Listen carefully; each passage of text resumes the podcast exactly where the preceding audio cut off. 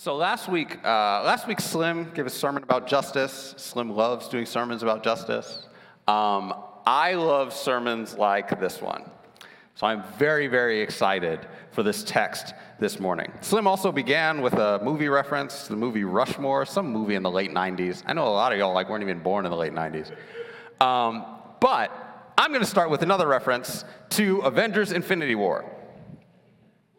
So in, so in Avengers Infinity War, uh, Thanos, the villain, has this elaborate plan to gather all of the Infinity Stones in the Infinity Gauntlet in order to kill half of the universe in order to save the rest of it. There's probably a much better way to do that, but that's his plan. So, there's a scene near the end of the movie where Thanos is about to kill Iron Man, and in order to stop him, Doctor Strange gives him the Time Stone, which, is in the, which feels in the grand scheme of things to not be a very smart thing to do. In fact, after that, Thanos only has one more stone that he needs to get all the stones that he wants. And so Tony Stark, Iron Man, turns to him and asks him, Why did you do that? And Doctor Strange responds, We're in the end game now. And, and, and in that line, Doctor Strange is suggesting that what really matters is what happens at the end of the game. It's true of that blockbuster movie, but it's also true of us now. What matters, what, what really matters, is what happens at the end. And for the next month, we're, we're looking at the end of the lengthy book of Isaiah, much of which, this, this last part of Isaiah, a lot of it is concerned with the end of time, the new heavens and the new earth, the state of, affair, the state of affairs that God is going to usher in. And so when we look at this chapter in light of the rest of the book, I want us to see two things. I want us to see the world as God intends for it to be, and God's people as God intends them to be. So, so, the, so the people of God have been going through a lot through the book of Isaiah. These are people who have been going through a violent and exploitative exile at the hands of a big bad empire, Babylon. And so they've lost their land, they've lost their temple, and they've lost their king. And they feel like they've lost their identity. But the Lord in this chapter is telling them restoration is coming. And the shape of that restoration is going to be really important. So I'm going to, over the course of this sermon, I'm going to read through this whole chapter. But I want you to hear it if you have to close your eyes as you hear it to visualize this future that's being laid in front of the people of God. Verses, verses 1 to 3 Arise, shine, for your light has come, and the glory of the Lord rises upon you. See, darkness covers the earth, and thick darkness is over the peoples, but the Lord rises upon you, and his glory appears over you. Nations will come to your light, and, and kings to the brightness of your dawn. So, the people who were scattered by an oppressor are not only promised that they're going to be reunited, but they're also told that everyone is going to flock to them. But why? Well, let's read on. Verses 5 to 9. Then you will look and be radiant. Your heart will throb and swell with joy. The wealth on the seas will be brought to you. To you, the riches of the nations will come. Herds of camels will cover your land. Young camels of Midian and Ephah, and all from Sheba will come, bearing gold and incense and proclaiming the praise of the Lord. All Kedar's flocks will be gathered to you. The rams of Nebaioth will, will serve you. They will be accepted as offerings on my altar, and I will adorn my glorious temple. Who are these that fly along the clouds like doves to their nests? Surely the islands look to me.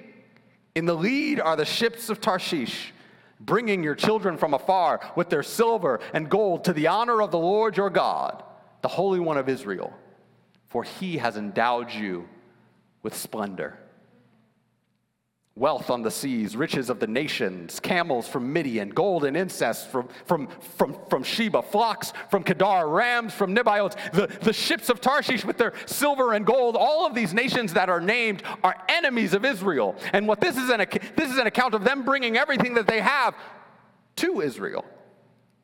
Interesting. Verses 10 to 12. Foreigners will, will, will, rebuild your walls, and their kings will serve you. Though in anger I struck you, in favor I will show you compassion. Your gates will always stand open, they will never be shut, day or night, so that people will bring you the wealth of the nations, their kings led in triumphal procession. For the nation or kingdom that will not serve you will perish, it will be utterly ruined. And verse 14 summarizes this scene very, very well.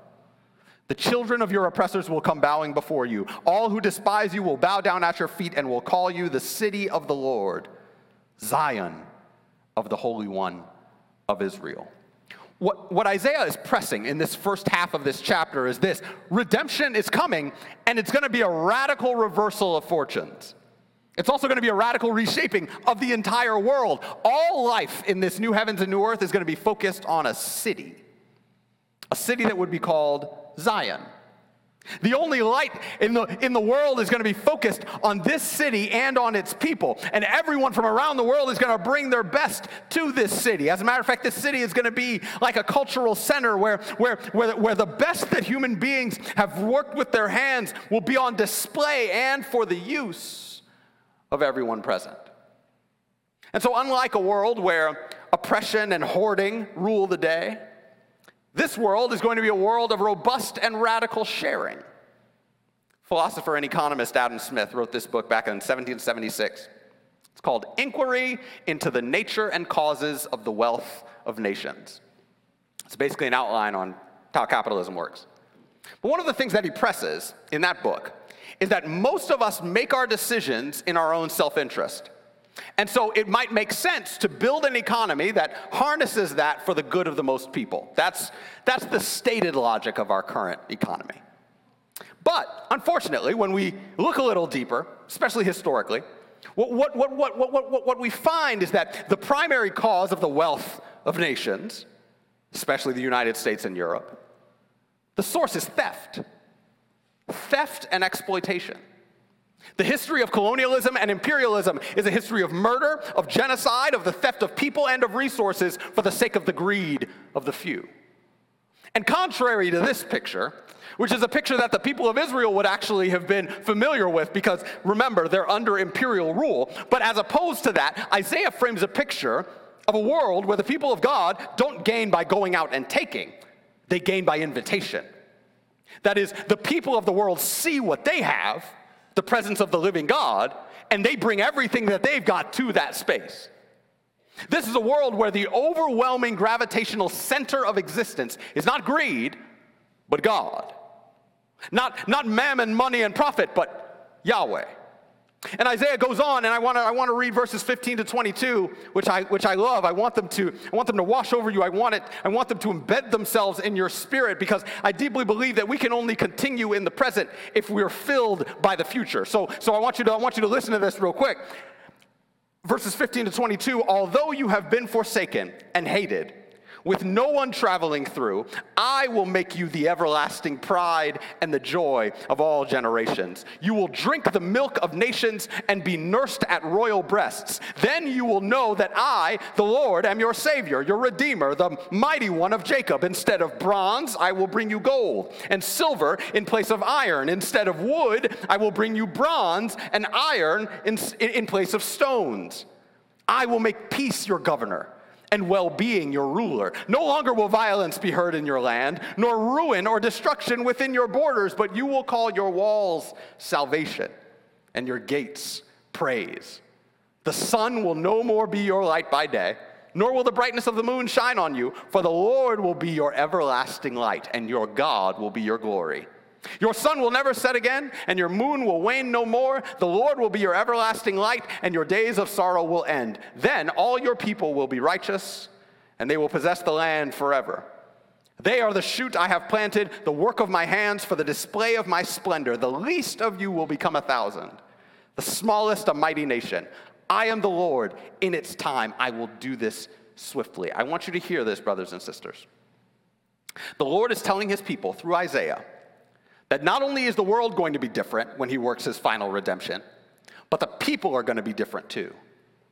Go back to verse seven, verses 17 and 18. I will make peace your governor and well being your ruler. No longer will violence be heard in your land, nor ruin or destruction within your borders, but you will call your walls salvation and your gates praise. When we think about walls and gates in ancient cities, they're meant for security, for safety. And God is revealing a future where security is not necessary because there are no enemies left. But perhaps the best part of this is actually verses 19 to 21. And it's interesting because he's like, it, it, looks like just Isaiah just repeats himself. It's that good. The, the, the sun will no more be your light by day, nor will the brightness of the moon shine on you, for the Lord will be your everlasting light, and your sun will be your glory. In case you didn't get it, he says it again. Your sun will never set again, and your moon will wane no more. The Lord will be your everlasting light, and your days of sorrow will end. Then all your people will be righteous, and they will possess the land forever. I want you to imagine a picture of this restoration that the people have lost their land, they lost their temple, and they lost their king. And what God is saying is that they're going to get it all back. The, their land is going to be restored, but it's not going to be a nation, it's going to be a city, Jerusalem, otherwise known as Zion. And at the center of that city is not going to be a temple. There's not going to be any need for a temple a house for the Lord because the Lord is just going to be in the whole city. How? We'll see that in a second. And what kind of king? Are they, are they going to get a king back? Well, yeah, they're going to get a king back, but they're going to get the king that they were always supposed to have. Their everlasting light, their glory is going to be the one true king, God Himself. Land, temple, king. They're going to get it all. And this is what we mean when we use the language of the kingdom of God it means space, it means people, and it means a king that rules us. And this is the future that's promised to us as the people of God a personal, communal, and cosmic future. A future where the people are different. A future where the people are made righteous. It's a, it's a future where communities are different, where communities are communities of, of comprehensive justice, joy, peace, and prosperity. It's a, it's a future where the world is going to be different, where, where there won't be any more tears, any more death, no more stress, no more pain. All there will be is the presence of God and the joy of being with his people. And this is our failure. We don't think about that future very often. It's very easy for us to get caught up in the day to day and to forget how much our future ought to shape our present. But there are a few texts of the New Testament that I think remind us of what we need to, of, of how we need to think about these things. And one of them is 2 Corinthians 1:20, where Paul says this: For no matter how many promises God has made, they are yes in Christ.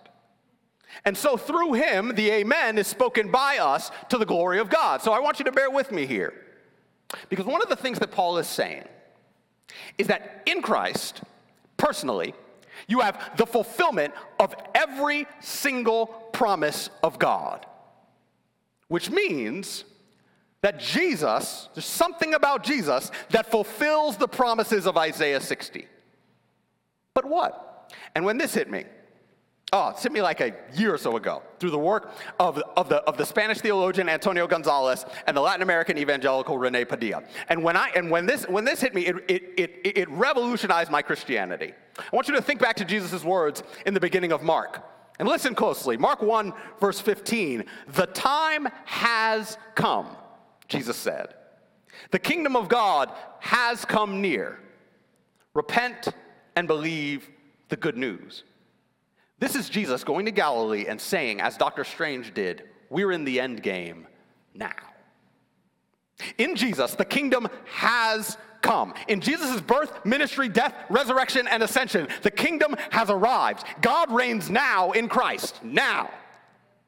See, we have a lot of conversations about the now and the not yet the already and the not yet? How many of these promises are, are we waiting for, and how many of them can we experience now? Well, if we listen to Second Corinthians and if we listen to Jesus, what, we, what, what, what, what, what, what we're hearing is that one of the things that Christ's incarnation and his ministry reveal is that we can actually experience and taste all of these things now in Christ.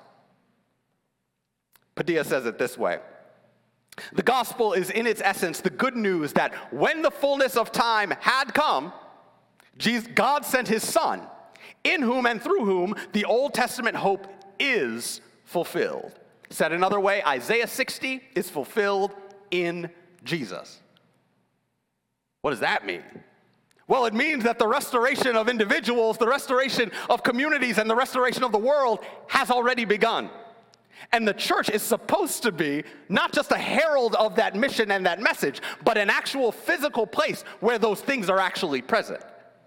This is supposed to be the place where the Spirit redeems people from the consequences and the power of sin. This is supposed to be the space where the, where the Spirit morally transforms us and equips us to put to death the deeds of the flesh and to walk according to the Spirit. This is supposed to be the place where relationships are reinforced, where intimate friendships are common, where, where we're a body, where when one suffers, all suffer, and when one rejoices, all rejoice. This is supposed to be the place where we mobilize against the injustices of the world knowing that we're going to continue to fight them out there, but that we can actually eliminate them in here. See, this is the place where, because we're all on the same page about Jesus being our Lord and no one else, we can actually become a community of peace, of justice, of love, free of poverty and oppression as a beacon to the world of its future. You see, Christ has died, Christ is risen, and Christ will come again. But, but right now, Christ reigns. He sits, at, he sits at the right hand of the Father now. And we're supposed to be the people who proclaim that to the world, not only through our words, but through our lives. Because we're in the end game now. And when Jesus returns, there won't be any more time to repent. And so, in the meantime, what we are are builders. We're supposed to be builders, bearing witness to the new in the midst of the old. What do I mean by that? Well, when you enter into the kingdom of God by faith and repentance, you are enlisted with a particular task. And this is your task creative rebellion against the powers and principalities. Creative rebellion against the powers and principalities. See, Jesus came, lived, and died to put to shame the powers of sin death, and the devil. And he did that through the cross. He, he, he did that through, through the very thing that was supposed to kill, shame, and destroy him. And Jesus goes through death in order to defeat death. And he calls you and I into fellowship with him in that act. And that means that, like Christ, by the Spirit, you are called to creative rebellion. You may remember before I said uh, there's no need for a temple in this new city. Well, that's because the Spirit indwells his people now in a way that he didn't in the old covenant. We're, we're, we're told, and Paul, Paul uses this language where he says, You are the temple of the Holy Spirit. When he says you, that's a collective you. The people of God are where God is present. Why you have the reference to the body of Christ? Because he's the head, you're the body. And so when you see the way, if you're looking for the ways that God works in the world, the most regular way that he works through the world is through his church. And a lot of people think that you know, eschatology, so when I say eschatology, what I mean are, are, are talking about the last things in the last days. Um, a lot of people think that, uh, that, that that's just uh, pie in the sky thinking. It's one of the things that, that, that, that Marx accuses, uh, accuses Christians of, that basically all of this talk about the future basically dulls your, dulls your sense of justice today. And, and Richard and Richard Mouw has this great. He's got this great this great conversation about uh, pie, about this accusation that we're just kind of pie in the sky thinkers. And he says he basically says, well, like if if if there is pie in the sky, then like we should say that that's where the pie is. I mean, we, if we want pie and it's in the sky, then we say that's where it is and we want it. But the issue is that pie is not just in the sky. These good gifts of the kingdom are not just what we're waiting for, they're also what we can experience here. And so that means that, that when the world tells us that violence is the only way, you and I can respond with a future where violence is no more and a Jesus who demands that we reject it now. It means that when the world tells us that scarcity is the only option, then we then you and I can bear witness to a future where there is nothing but Christ poured out abundance and a Jesus who's promised us everything that we need if we pursue his kingdom. That means that when the world tells us that actual turning from sin is impossible, we respond with a vision of a world where all things are made new you, us, and everything, and a Jesus who healed the sick, who cured the blind, who raised the dead, and who redeemed the sinful.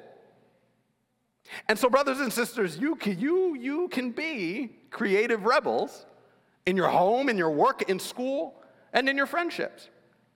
You can raise children where the most important thing that they learn is to love their neighbor. You can work with the mandate from Christ that, that, that your first priority is to justly love your neighbor. You can go to school with the assumption that your, that your fellow students are not competitors to be crushed, but rather people to be loved. You can see your friendships not merely as people who you hang out with, though hanging out is great. Love hanging out with my friends. But you can also see your friends as co laborers, as, as brothers and sisters in arms, as partners and comrades in resistance against the powers and principalities of greed, lust, pride, and the rest. But here are a few examples of what I think about when I think about this creative rebellion. Things going on in the world right now. One is the work of Shane Claiborne, specifically the work of Raw Tools. So his work comes from the kingdom oriented commitment to the fact that this is what the Bible says that the Christian has no biblical warrant to be engaged in violence ever. No whatabouts, and any whatabouts that are popping up in your mind are actually going against the scripture and against Christ's example. Every Christian is called to creative nonviolence in all of their interactions with one another, with the world, with your kids, everywhere. And so, what does that practically mean? Well, Shane looked to the book of Isaiah and he found the text they will beat their swords into plowshares and their spears into pruning hooks. And so, he decided to beat guns into gardening tools. And that's exactly what they do.